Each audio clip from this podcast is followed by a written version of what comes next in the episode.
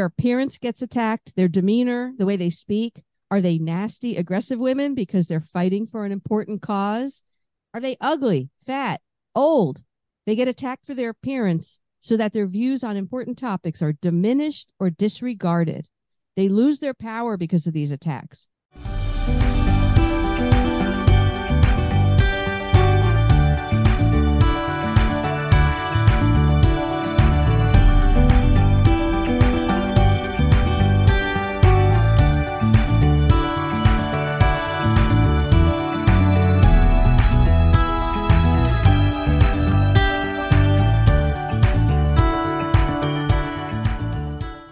Hi, welcome to the Shrinks on Third, our psychology and social justice podcast. I'm psychologist Cindy Ariel.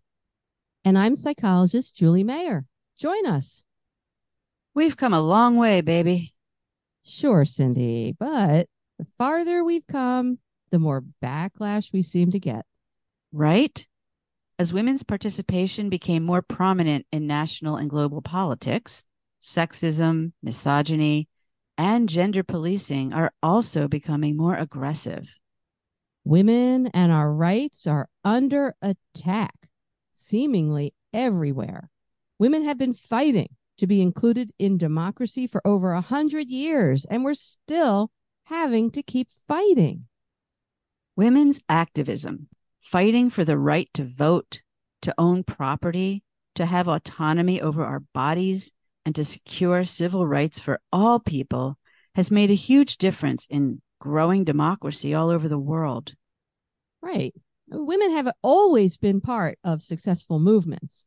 I mean, how about the Women's March and so many subsequent marches? Mostly women. I know. Women of every race, class, ethnic background. So many women have continued to fight and fight and contribute in so many ways to this country Yet, we still face horrifying discrimination on the basis of gender. It's true, Cindy. Change has been slow in a lot of ways. The 19th Amendment, ratified in 1920, granted women the right to vote. And with the right to vote, women's representation and influence in politics increased. And that was 100 years ago. But for a long time after that, women still couldn't file for divorce or get financial credit in their own name. Rapists could be let off the hook if they married their victims, and some states still allow marriage to be a defense against sex crimes like rape. Wow, how unbelievably horrible. First, the guy rapes the woman and then he marries her to not be considered a criminal, and then she has to be married to him? What? Ew. Ew. Yes, Cindy, there are still major issues. Women and girls around the world, including in the US, are still married as children or trafficked into forced labor and sex slavery. They're often refused access to education and certainly lately, but certainly there's a long history too, decent health care.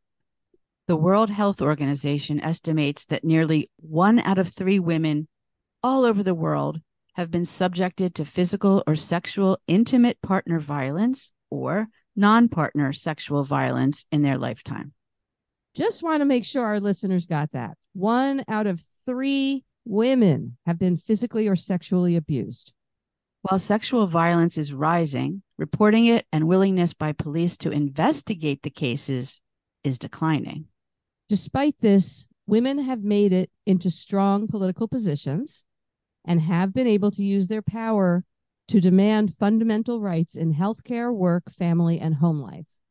Having the right to vote has also made women important constituents for politicians to pay attention to. Of course, it has also led to more leaders trying to control them. You know, free empowered women threaten authoritarianism and the patriarchy. Exactly. The Supreme Court's decision to end the federal right to abortion is one of the most recent and largest abusive offenses against women. It is big and it is offensive. Oh, yes. Instead of increasing protections and rights of women and children, this clearly biased Supreme Court took us back 50 years in at least one essential area with threats to do even more harm if they're given the chance. For too much of history, freedom and justice for all was only for adult white males. We cannot go back to that. That was not good. White men owned other people, mistreated them, behaved badly. We cannot let them take charge again, or more than they have already been doing. Yeah, exactly. In this country today, one in six women is the victim of an attempted or completed rape. Why are we not better able to protect American women and girls? And I promise you, it is more like one in three. So much never gets reported, especially if it's only attempted and not completed, or it's a family member or something the woman is really ashamed about. Yep. Women are even being pushed out of politics by demeaning sexualized harassment. Just like in many other workplace environments, male politicians are criticized for their leadership and their work. Women are criticized and degraded as women. Right? Their appearance gets attacked, their demeanor, the way they speak. Are they nasty, aggressive women because they're fighting for an important cause? Are they ugly, fat, old? They get attacked for their appearance so that their views on important topics are diminished or disregarded. They lose their power because of these attacks. Men, men can be aggressive and ugly. Look at the previous president. No one cares. They may even worship those aspects in a man. And, Julie, there's a bigger picture. The Stockholm based organization called the International Institute for Democracy and Electoral Assistance designated the United States as what they called a backsliding democracy in 2021. And they said the backsliding was occurring strongly since at least 2019. Seems obvious, doesn't it? They're talking about backsliding into authoritarianism and have been watching the world of democracies backslide noticeably over the past 16 years. I mean, so have we. We have. Authoritarianism is rising all over the world, and democracy is declining. It is. Less than half of the people in the world now live in a democracy. That's so unbelievable.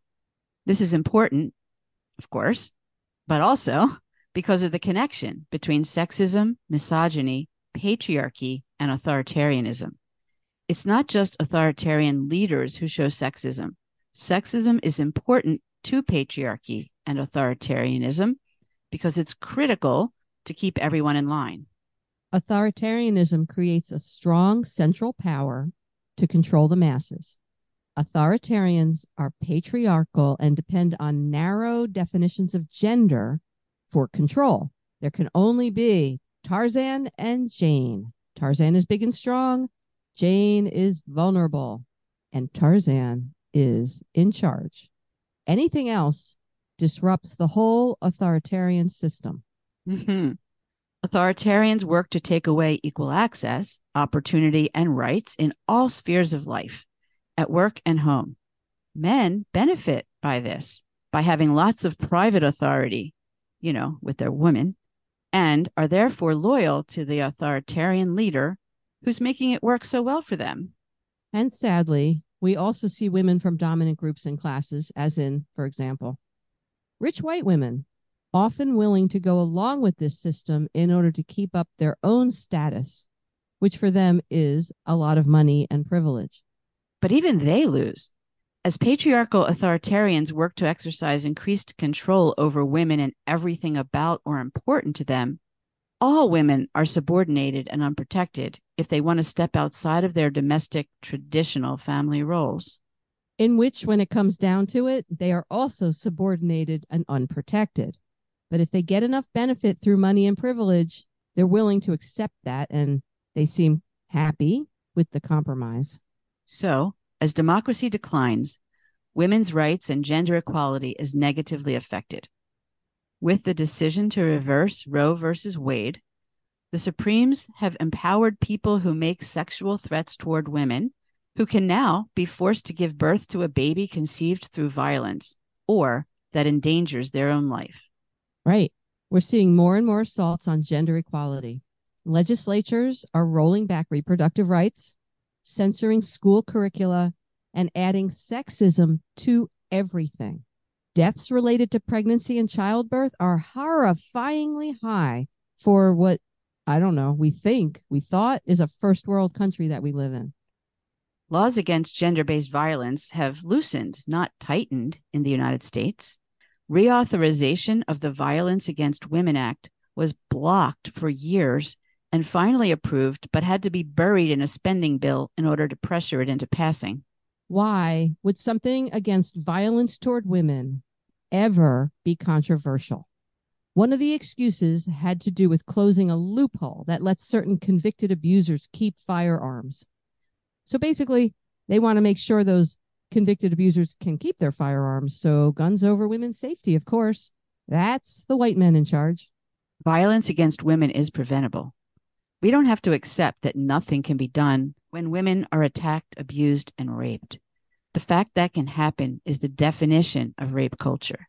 In states that have already outlawed abortion without exceptions for rape or incest, a woman will actually have to bear her rapist's child, which is in some cases, the rapist is her father or her brother. She has to raise this child emotionally. That is absolute torture. That is absolute torture. And to be fair, we keep kind of focusing on the really extreme of not having bodily autonomy. But really, in any case, nobody should be forced to have a baby that they don't want to have. Right. Or that they can't handle, they can't manage. Right. So, comprehensive legislation is important, and the number of countries adopting it has been growing, but enforcement of the laws has been lacking. Not only does the legislation need support, but also funding for economic and social empowerment programs and monitoring to make sure there's cooperation among the various institutions like the police, the prosecutors, the courts, in order to ensure freedom and safety for all women. Challenging gender stereotypes and promoting relationships based on equality and consent seem like no brainers, but apparently not everyone sees it that way.